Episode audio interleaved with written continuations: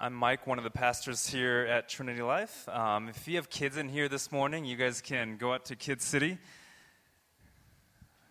You guys will have a good time, snacks, learning about Jesus. Yeah, look, he's excited. yep, that was you. so, one thing I want to mention before we jump in, we just sang a song, Come Thou Fount, and it has uh, the word Ebenezer in there. And if you're not familiar with church, you're like, why does it have name of Scrooge in, in the song? It's not talking about Ebenezer Scrooge. Uh, this is actually, um, it's Hebrew. It means stone of help. And that's why it's, that's why it's in the song. So I just think, like, when we sing that, it's weird if you're not familiar with, with the Christian environment or church. It's, it's a, a weird thing to sing. Uh, okay, so I just want to introduce our speaker this morning. His name is T.V. Thomas. If you Google T.V. Thomas, you'll get one of two things you'll get our guy, or you'll get a veteran communist leader. That's actually what it says in Google. That is not our guy this morning. So, just to be clear, that's not the TV Thomas we have speaking this morning. We have this TV Thomas. Um, of many things, he's the founder and director of the Center for Evangelism and World Mission. But what's, and I can go on and on about his credentials. He speaks around the world. We're like small beans to TV Thomas. We're, where um, yeah he speaks at large large conferences thousands of people and um, we're just honored to have him here with us. Our only connection is melanie and molly. It's their dad.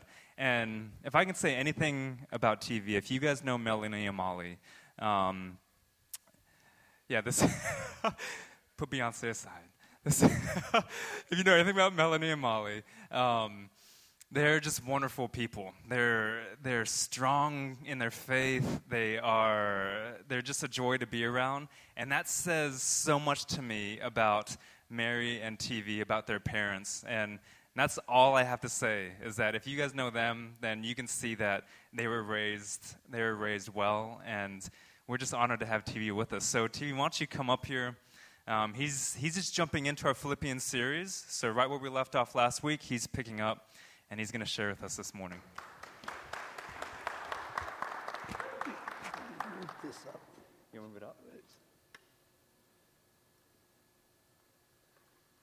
Thank you. Good. Thank you. Uh, good morning. Uh, one of the things God's people around the world are saying is God is good all the time. And I want you to declare it this morning. I'll say God is good, you say all the time. When I say all the time, you say God is good. Okay? God is good? All the time. Some of you have not had breakfast. So let's say it with a little more gusto. God is good? All the time. All the time? I've added another line on this global, global slogan God is not only good all the time, but God is also great all the time. If He's not great, He's not good enough. Amen? Amen? So let's declare that. God is good.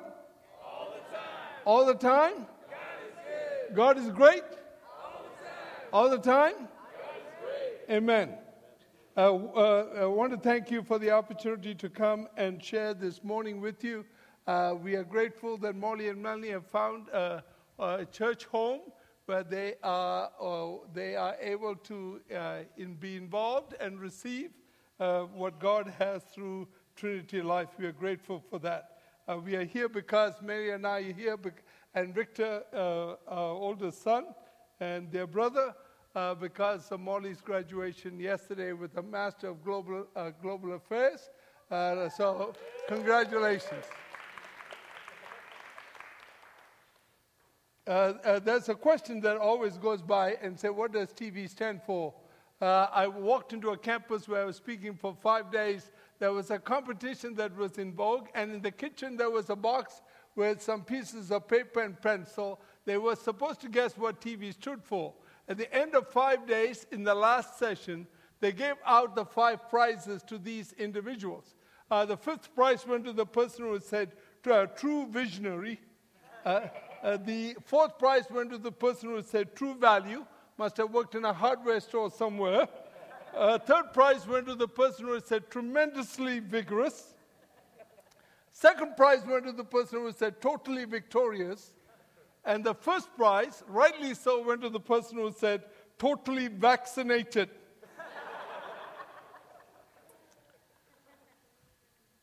It's always a delightful experience to meet a longtime friend, especially after a very, very long time. November last year, uh, that was one of my experiences. I was in central India to speak at a large convention. I met a friend of mine by the name of Milton uh, uh, from my college days. We met after 40 year, 44 years of absence. Over the decades, we had a few intermittent uh, communications, a few letters, and a few phone calls. It was an amazing time of reunion of two good friends in college. He came to Christ, he became a disciple of the Lord Jesus in college. He started taking leadership, and he has continued to demonstrate that uh, in the subsequent years that we have not personally met. That was the, similar to the experience of the Apostle Paul. Uh, as you would have, if you were here in the last several weeks, you would have known Paul was in a prison in Rome. He was awaiting a court trial, which will likely go against him, and the verdict would be a death sentence. Yet, Paul had a few followers in, in Rome who perhaps visited him and somewhat cared for him. I believe Paul must have been super delighted. He must have been super delighted to see an old friend from Philippi called Epaphroditus. Now, Epaphroditus is not a common name. You don't find too many moms and dads uh, wanting to choose that name to, for their children. It'll be an indictment, not a blessing. But Epaphroditus visited Paul in Rome. He had traveled at least 800 miles uh, if he had traveled overland. And if he had tra- taken the sea route, it would have been a much longer trip. We do not know how he came, but we know he arrived in Rome. The believers in Christ in the city of uh, Philippi, back in Macedonia, had collected some funds uh, and sent it through Epaphroditus to meet Paul's needs in prison. You see, Roman prisons were not the nicest places. And sometimes they were uh, dangerous places, like some of our penitentiaries on this continent. They did not provide food for their prisoners, that was left to family and friends to provide. Since uh, Paul was a prisoner of Rome, of the emperor, it was impossible for Paul to support himself with his tent making trade. Therefore, Paul was confined to a cell under maximum security. He had no liberties to go out and work. So, Paul graciously received this love gift of money from the Philippian Christians through Epaphroditus. And I'm of the conviction that the letter of, to the Philippians by Paul is Paul's thank you letter to the Philippians for their gift. It's his thank you letter to the corporate congregation in Philippi. So Paul sees the opportunity to write. Why? Epaphroditus, after being with him for several, uh, several weeks, now was returning home to his hometown. And Paul must have thought, what a great opportunity for me to write this letter of gratitude and, and thank them for what they had done. So, a specific expression of gratitude comes in the passage that was read for us this morning. In this passage, there are three things Paul rejoiced in. First of all, Paul rejoiced in the Philippians' interest in him. Paul rejoiced in the Philippians' interest in him. There are three observations to be made uh, in verse 10. First of all, in verse 10, we, uh, Paul rejoiced in the Lord greatly when he received this gift from the Philippians. We all know Paul's, uh, uh, Paul's favorite words are rejoice and joy. And you may have already heard 16 times in this letter the word joy or rejoice appears. Uh, but here in verse 10 is the only time in all his letters that Paul is adds a qualifier to the word rejoicing. What does he say? Rejoice greatly. The only time he made this qualifying statement. Always he talks about rejoice, uh, rejoicing, but this is the only time he says, rejoice greatly. This emphasizes the depth of Paul's personal feelings he had for the Philippian believers back in Macedonia. The, uh, the Philippian, uh, Philippians loved Paul, and Paul loved the Philippians. There was a deep friendship bond between the Philippian church and, and the Apostle Paul. But in verse 10, but in verse 10, notice that Paul rejoices in God first. He rejoices in God because ultimately God is the one who stirred up their hearts to send the gift they did. Friends, God is the ultimate provider. And I can stand here, and I was sharing with Michael earlier, that God has proven to me that He is the ultimate provider. He's the only one who can provide what we actually need. Well, whatever our need is, whether it's physical, emotional, spiritual, or whatever our need is, our intellectual needs, ultimately God is the provider. God is the provider. And God has provided for us in my faith ministry over many, many years. And I want you to say, God uses people, but the ultimate stirrer of hearts, the ultimate prompter of every gift is God Himself. So, Paul, first of all, says, uh, He rejoiced in the Lord greatly.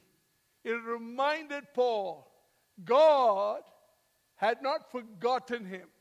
God stirred the hearts of the Philippian Christians to provide for him. And, and so, uh, secondly, Paul recognized the Philippian Christians' personal caring interest in him.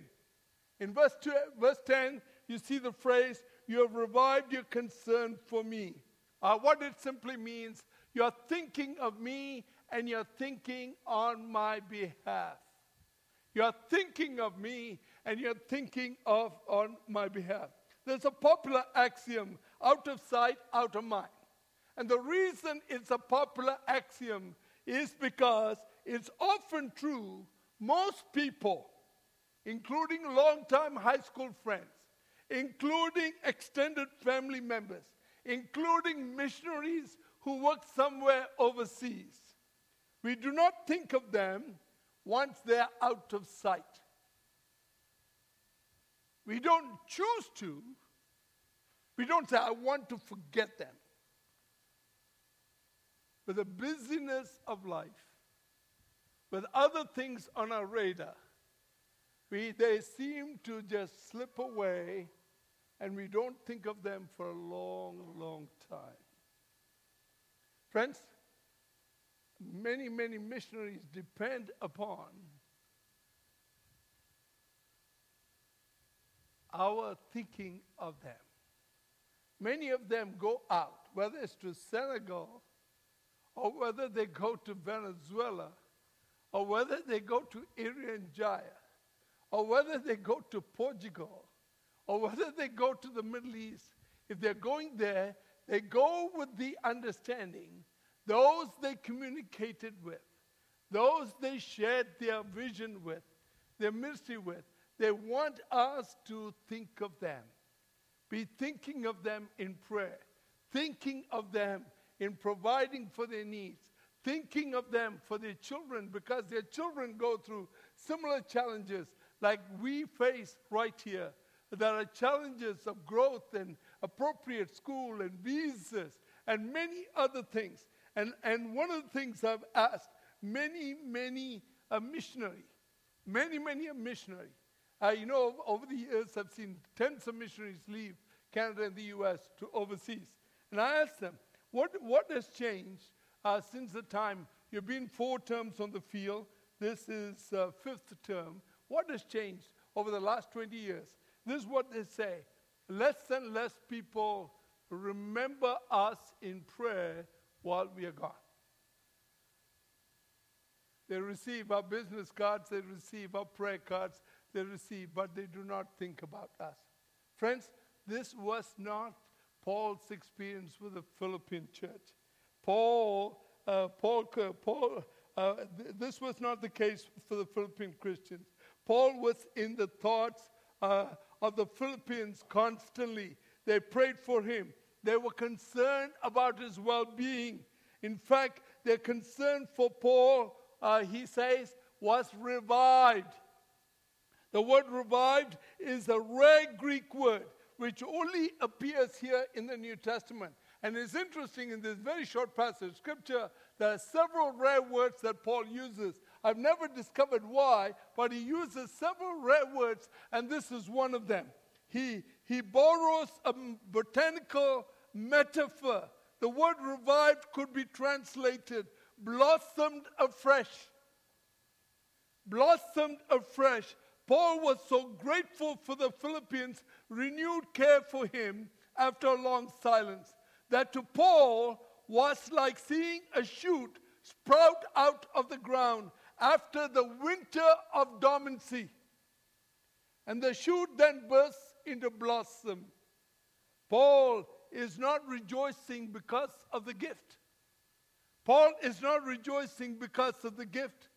But, friends, the, because the gift was based on a mutual relationship. Paul was rejoicing the gift reflected the wonderful uh, relationship they have between them, the deep friendship they have. The, the, uh, the, uh, the Philippian Christians uh, partnered with him in the gospel. Their gift was secondary to the deep relationship that he has with the Philippian Christians. Their gift flowed out of that friendship relationship friendship relationship. So, and this comes through even more in the last part of verse 10 when he says, Indeed, you were concerned before, but you lacked opportunity. Paul knew, thirdly, that the Philippian Christians wanted to give to him before this time. Paul was not criticizing for the Philippian Christians for their long silence, the hiatus of non communication and lack of giving. Paul was, has not forgotten that the Philippian Christians were very supportive of him from the very, very early days of his ministry when he left from Philippi to go to other parts. When Paul left Macedonia to evangelize Achaia, or no other church had shared with him the costs of his mission. And we see that uh, in his letter to the Corinthians, verse, uh, 2 Corinthians chapter 11, verse 9. Uh, the Philippian Christians gave ongoing gifts to supply more than once Paul's stay in the city of Thessalonica. Then there was a period of silence. Then there was a period of no communication. Why? Paul writes, they lacked opportunity. The phrase opportunity, lacked opportunity, could be understood in two ways. It could be that they had no time to do it, or they had no chance to do it, no opportunity. Uh, and I believe the Philippians' uh, lack of communication was because there was no chance, no opportunity, though they were continuously concerned for Paul. They lost track of Paul and his movements. They lost touch with Paul because Paul was continually on the move. The Philippians did not know how could get how they could get uh, uh, they could get their money to the apostle Paul for his ministry. Keep in mind, this is before uh, before emails and cell phones. This is even before snail mail. Uh, this is even before five days of home delivery days. long distance communication in those days were at best uncertain and super, super slow. Then Paul was in prison in Caesarea for two years before he was sent to Rome in chains. At last, the Philippians learned where Paul finally landed. He knew he was in, he was in Rome and he lacked much. He was not even warm enough during the long months of the damp Roman winds. The willingness of Epaphroditus to visit Paul uh, gave them the opportunity to send them money to help him. So, friends, Paul rejoiced in the fact that they were concerned and personally cared for him. Paul rejoiced in that reality. Uh, in that reality, they thought of him. They were concerned about him. They loved him. They wanted his best for him. Secondly, Paul rejoiced in the lessons of contentment he had learned. Having expressed his sincere pleasure of their personal concern and care, Paul goes on to make what I believe is one of the greatest statements of spiritual maturity. It's found in verse 11. I would not dare to make that because I have not arrived there. But I'll tell you, it's a wonderful statement. I still remember the first time somebody preached on this statement four years after coming to, coming to Christ in, in personal faith. In Singapore, I heard this statement, uh, this statement, that one, and, and this, uh, the preacher from New Zealand said, it's the greatest statement of spiritual maturity. It found in verse 11. Now that I speak from, uh, not that I speak from want, I've learned to be content in whatever circumstances I am. I've learned to be content in whatever circumstances I am. We'll unpack that very quickly, but let's look at the first part of verse 11. In the New American Standard, it says, Not that I speak from want. In the NIV, it says, I'm not saying this because I'm in need. In ESV, uh, it says, Not that I'm speaking of being in need. And the New uh, Living Translation says, Not that I ever, uh, I was ever in need. The, the word want or need means lack. Paul was pre- not preoccupied with his personal situation. He was not drowning in despair. He wants the Philippian Christians, believers, to know that he is not discouraged, he is not defeated, he is not in, def- in despair. Therefore, Paul was communicating. He was not primarily rejoicing uh, over the amount of the gift. But he, he rejoiced because of the thoughtfulness of, the, of their gift. He was grateful for the givers rather than the gifts that he, they actually sent. So, although Paul was refreshed and encouraged by the generosity of the Philippians, the apostle goes on to tell them he, was, he has not been dictated by the needs and wants and the lacks that he had. He has not been in a state of discontentment. Uh, let's remind ourselves again. Where was Paul? He was in prison, probably suffering from cold and dampness. He was facing a death sentence. He was lonely, cut off from the majority of the church, the, the very people he loved. Yet, yet in these circumstances, he could testify that he was content, not of himself. And here's the connection. Why can he say, I can be content in whatever circumstances? Here's the connection. The connection is in verse 13. In verse 13, Paul makes it clear I can do all things through, through him or through Christ who uh, strengthens me.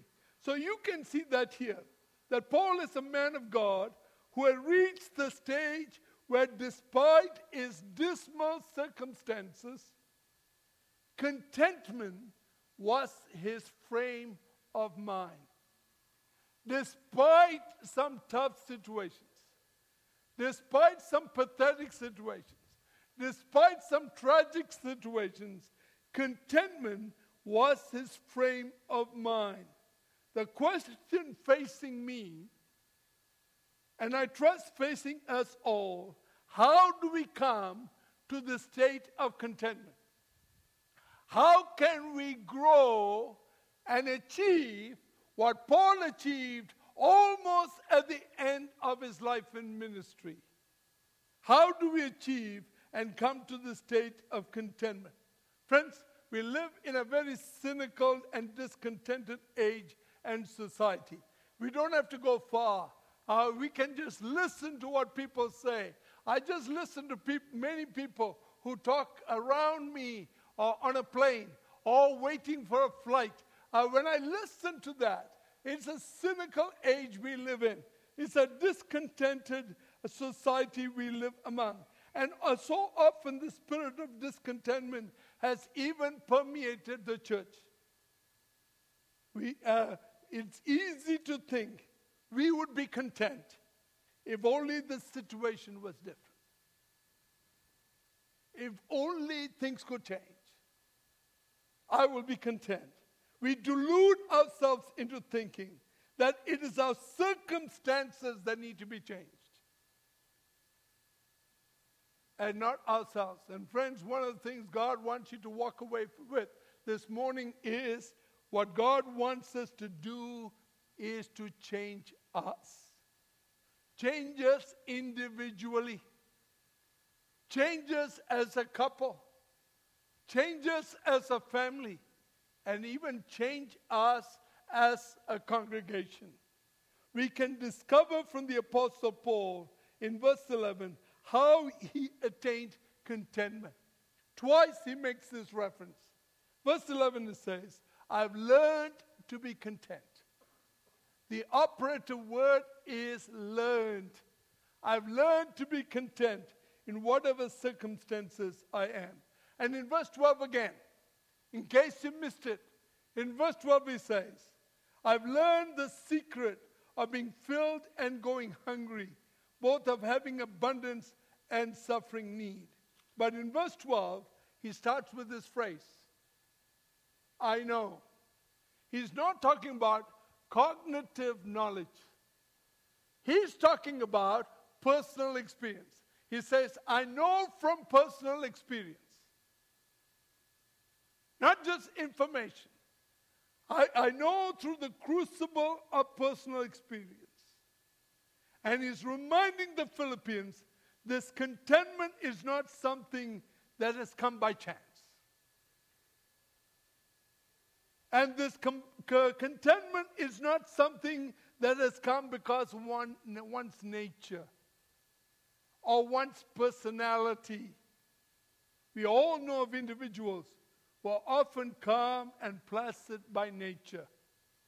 And then others, by nature, are more restless and discontented, and often they like to let the rest of the world know, know they're discontented. But the best of natures break down if a situation is unbearable. It will certainly break down in such circumstances as those in which Paul found himself in. At the end of Paul's life, after sacrificing in the cause of Christ and his kingdom, what was Paul's reward? It was a prison cell and a looming death sentence. The question is how could you be content when you're treated unfairly? How could you be content when you're lonely? How could you be content when things in your personal life or career have gone wrong? How could you be content we cannot have all that you want to have? Friends, Paul did not come to this position of contentment easily or quickly. He has been learning. He has been enrolled in the school of the Christian life. And he has been engaged in spiritual learning. It is a school of hard knocks. And Paul says, I have learned. I've learned. I have learned through personal experience what it is to walk by faith and trusting in Christ. Four things about spiritual learning I quickly want to leave with you. Number one, this spiritual learning is a process. Is a process. It took both time and trials to perfect this frame of mind of commitment in, in the Apostle Paul. To master any subject takes many years of study. Paul has been in the school of Christian life. Paul has gone through many repeated lessons, not just a lesson quickly. Sometimes you have to learn the lesson again and again because we do not learn it well and we do not learn it full.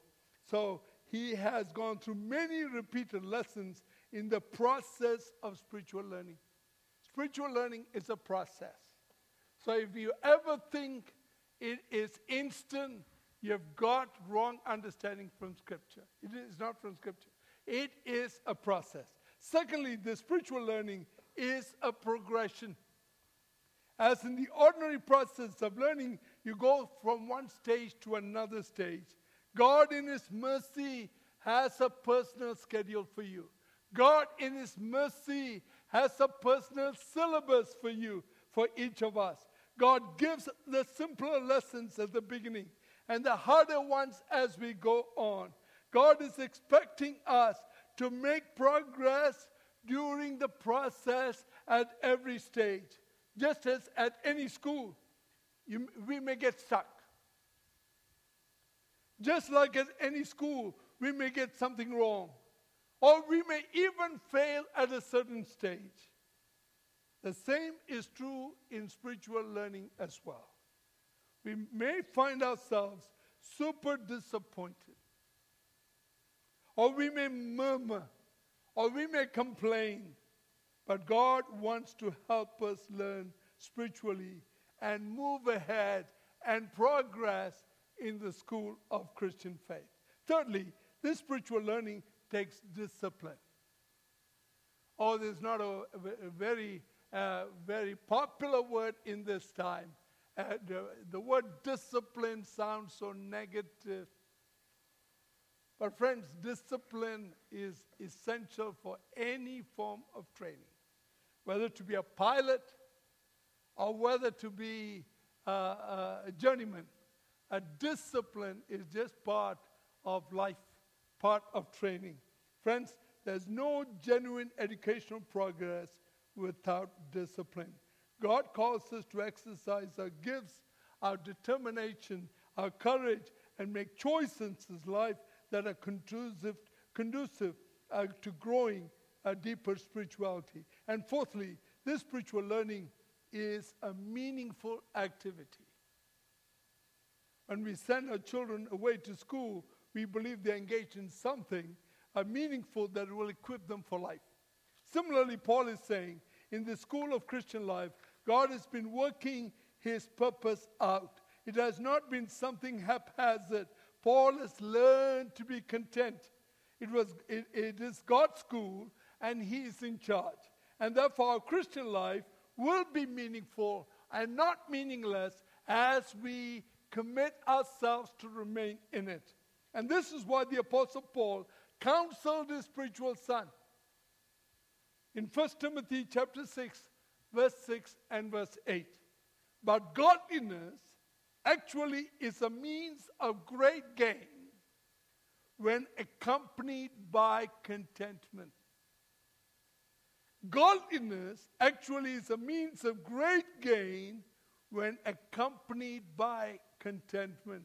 And then in verse 8 he says, we have food and covering. With these we shall be content. Friends, godliness without corresponding contentment is not Christian godliness.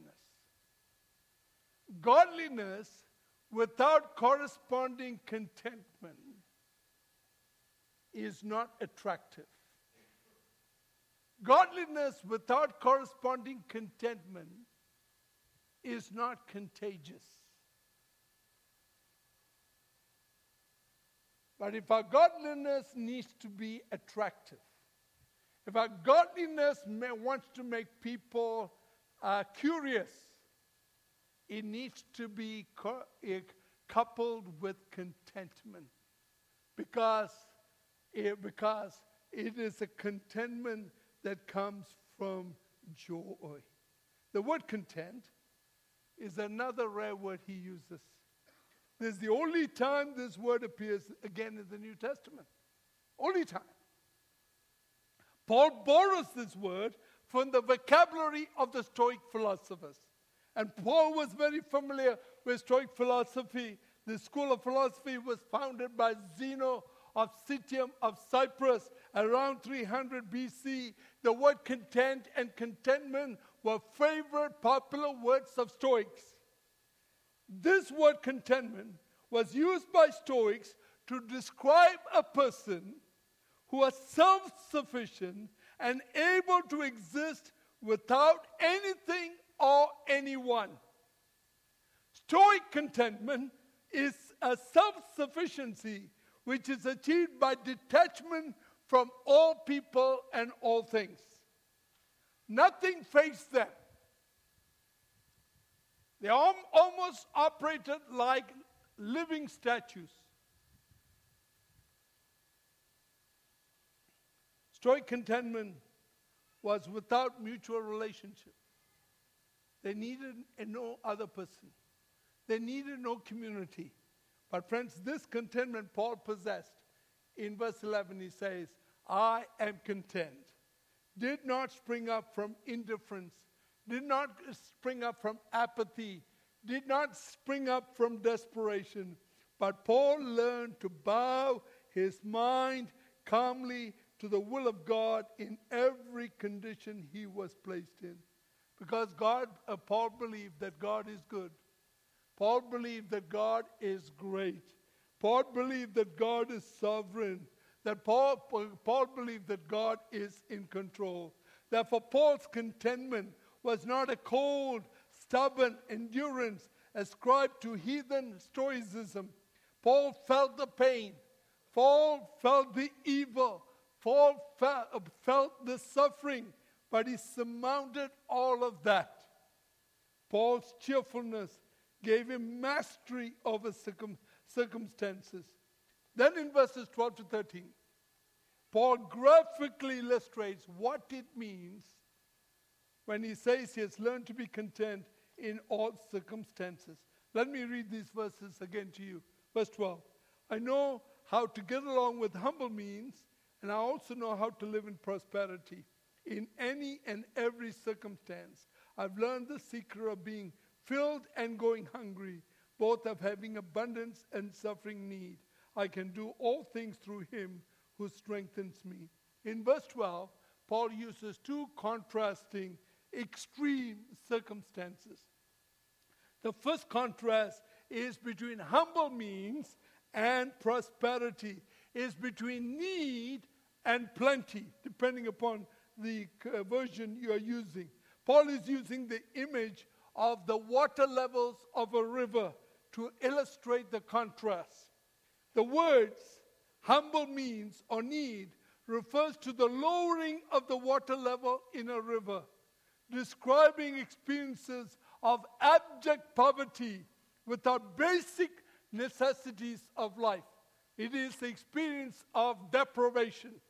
The word prosperity or plenty is the opposite meaning. It means overflow, when the river overflows, it goes beyond its banks and it reaches other people who sometimes it's dangerous when it's a flood. Enough for one's daily needs plus something left over. Keep in mind, Paul uh, came from a wealthy background. He was a Roman citizen in the city of Tarsus. He receives his education under Rabbi Gamaliel, that was a rare privilege only a few, few had because it was expensive education. He had to be sent away to, to study. Paul was becoming also a wealthy Pharisee after his graduation from Gamaliel school because he testified of the monetary rewards he profited from the Jewish religion. Galatians 1, verse, uh, chapter 1, verse 14 uh, hints at this. I was advancing in Judaism beyond many of my contemporaries among my countrymen, being more ze- extremely zealous for my ancestral tradition. So Paul knew what, what, what it was to be living a life of affluence. The second contrast is this being filled and hungry, or well fed and hungry. The word that's used for being filled was to describe force fed animals that were stuffed to overflowing in order to fatten them for slaughter for sale. Paul uses the same word to define one of the extremes, having more than enough to eat. In contrast, the word hungry is the opposite condition. It refers to the absence of food as against to the abundance of food given to force fed animals. To be content is the opposite to be covetous. To be content is the opposite to being greedy. The reason material things can never make uh, humans content is because a human is never able to get enough of material things to satisfy them. Someone asked uh, the leading, uh, the legendary leading industrialist and billionaire of the, uh, the, of the early part of the 20th century, John D. Rockefeller. The question he asked was, How much money is enough? Rockefeller thought for a moment and said, Just a little more than one has. Just a little more than one has. Often, friends, the source of our discontent is when we get our wants mixed up with our needs. We get confused between wants and needs, and we think our greeds are really our needs. So, this is why Jesus said in Luke 12, verse 15 Beware, be on your guard against every form of greed.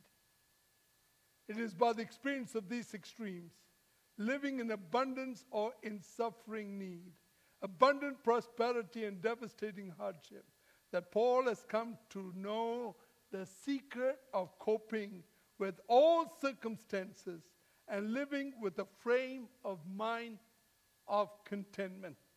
Thirdly and lastly, Paul rejoiced in Paul's enabling power. Verse 13 I can do all things through Christ who strengthens me. A better translation of this would, uh, verse would be I can do all these things through him who strengthens me. Paul is referring to what he has just described his ability to exist in all times of material circumstances, wealth or poverty, abundant food or no food. So, Paul is not making a general statement as some, as some people take this to be and abuse scripture. Paul is not making a general statement about his ability to do anything and everything. Paul is saying that his self sufficiency is, is an expression of his total dependence upon Christ. Christ infuses strength into Paul through the Holy Spirit. Christ enables Paul through the power of the Holy Spirit. The more dependent upon God Paul became, the stronger he became. The Stoics' contentment or su- uh, sufficiency comes from within. The Stoics' sufficiency comes from within.